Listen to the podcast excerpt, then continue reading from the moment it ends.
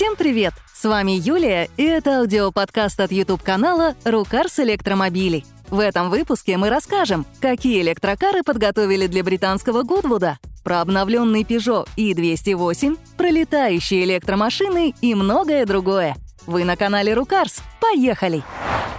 Главное событие последних дней — фестиваль скорости в британском Гудвуде. Там много премьер и, в частности, спецверсия электрического гиперкара Пинин Фарина Батиста имени Нина Фарины.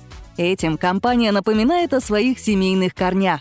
Основателем фирмы был Батиста Фарина по прозвищу Пинин, отсюда и имя. А у его племянника по имени Джузеппе Фарина было прозвище Нина. Мы не знаем почему, но это так. И вот Нина Фарина стал первым в истории чемпионом Формулы-1. В честь него спецверсию построили. Красные, со спойлером, но без существенных переделок. Собственно, они и не нужны. Пинин Фарина Батиста построена на базе хорватского Римац Невера и делит с ним звание самого быстрого автомобиля в мире с разгоном до сотни менее чем за 2 секунды. Porsche привез в Гудвуд новый концепт под названием 357 Speedster — он наследует самому первому спидстеру марки, модели 356, но построен на новом шасси. Собственно, само шасси взяли у модели 718 версии GT4. Вот только от бензинового мотора в этот раз отказались в пользу электропривода. С последним все сложно. Сказано, что он взят от другого недавнего концепта Porsche Mission R. Вот только про него тоже ничего не известно, кроме того, что привод электрический — Остается любоваться дизайном в ретро-стиле и ждать серийного электрического спорткара от Porsche. Peugeot обновил модель 208, тем самым напомнив, как далеки мы от Франции в частности и от Европы вообще. Пока в России доминируют китайские электромобили, которым пытается противостоять Tesla, в Европе именно компактный Peugeot стал самой популярной машиной 2022 года — Теперь хэтчбеку немного подретушировали внешность и, как водится, обновили электрическую силовую установку. С последней не произошло ничего сверхъестественного. Это те же обновленные узлы, что применяются на компактных машинах концерна Stellantis, начиная от джипа и заканчивая фиатом. В общем, только передний привод, всего 156 лошадиных сил и 51 киловатт-час энергии в батарее, которых хватает на 400 европейских километров. Разумеется, есть и гибридные версии, в том числе подзаряжаемая. Страшные вещи происходят на рынке электромобилей Китая. Точнее, славные, если смотреть на них глазами потребителя.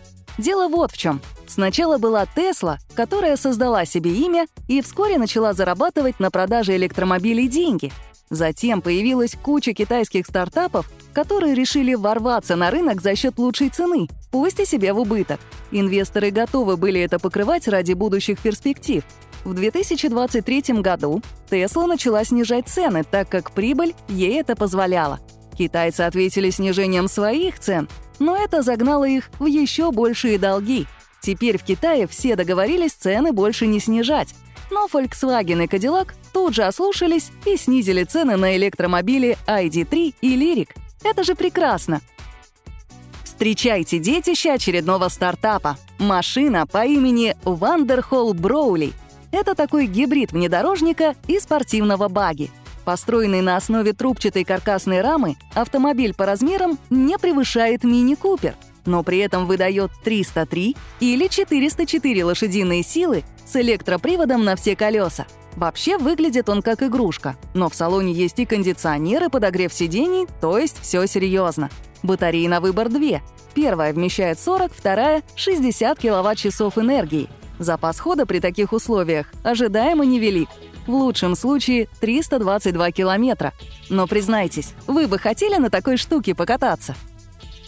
И еще об игрушках. BMW выпустила электрический мотоцикл CE02, который годится более всего для того, чтобы с удовольствием преодолевать различные городские неровности вроде лестниц или бордюров. Стоит диковинка на чужбине под 8 тысяч долларов. И если вам кажется, что это мало, то учтите, что речь идет об относительно маломощном байке всего в 15 лошадиных сил и с батареями емкостью менее 4 киловатт-часов, которых хватает в лучшем случае на 90 километров. Так что игрушка, но прикольная. Один дизайн чего стоит. Хотя в Китае, конечно, можно найти массу аналогов и дешевле, и мощнее, и дальнобойнее. Audi возродила Запорожец. Не узнаете? А это он. История такая. Была некогда фирма НСУ, которую разорило увлечение роторными двигателями Ванкела. Эту фирму купил Volkswagen, заменил клевые, но проблемные моторы на свои и все это переименовал в Audi. Благо, права на довоенный бренд у Volkswagen уже были. Так вот, НСУ производила в том числе вот такие машинки по имени Принц 4. Ничего не напоминает? Да, это прообраз нашего запорожца. В общем, в Audi кто-то психанул, взял такой вот НСУ Принц и переделал его в современный электромобиль. От оригинала сохранили разве что лобовое стекло — Зато поставили электродвигатель в 240 лошадиных сил. Владельцам запорожцев такое и не снилось. Британская марка Caterham представила свой новый электрический спорткар по имени Project V или 5, и он прекрасен. Но сначала немного истории. Великий конструктор Колин Чепмен в свое время создал легендарный, очень легкий спорткар Lotus 7. Когда его собрались снимать с производства, один из дилеров выкупил права на модель. Дилера звали Caterham, и свой первый электромобиль фирма сделала по заветам Лотуса — заднеприводным и легким. Вес купе всего 1190 килограммов, что для электромобиля очень мало. Мощность — 268 лошадиных сил, что обеспечивает разгон до сотни за 4,5 секунды и максималку в 230 км в час. Тяговой батареи на 55 киловатт-часов хватает на 400 километров. И главное, все это чудо уже в 2025 году обещают запустить в серию.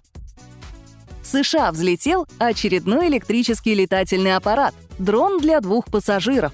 На сей раз машину построила компания Дарони Aerospace из Флориды. Итак, перед нами штука с четырьмя винтами, которая может разгоняться до 225 км в час, летает с крейсерской скоростью около 160 км в час и может пролететь на одном заряде почти 100 км. По автомобильным меркам это немного, но у конкурентов успехи не сильно отличаются. Моторов аж 10, по два на каждый винт и еще два для горизонтального ускорения — Говорят, научиться летать можно всего за 20 часов занятий, после чего обещают выдавать сертификат пилота. Управление максимально автоматизировано, а в случае, если батарея будет разряжена, машина, как и любой нормальный дрон, совершит экстренное приземление. Газета «Известия» узнала о том, что в России хотят упростить установку зарядных станций для электромобилей во дворах домов. Дело в том, что сейчас для этого требуется решение общего собрания собственников жилья.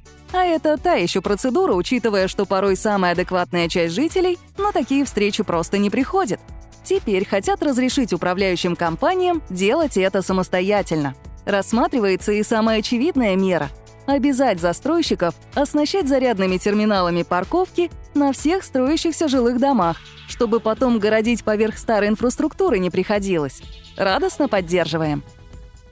И фишку недели — электрический скейтборд Trackpod 3, заменяющий сноуборд, вы можете посмотреть на нашем YouTube-канале «Рукарс электромобилей». А на этом все. Новый подкаст через неделю. Пока-пока.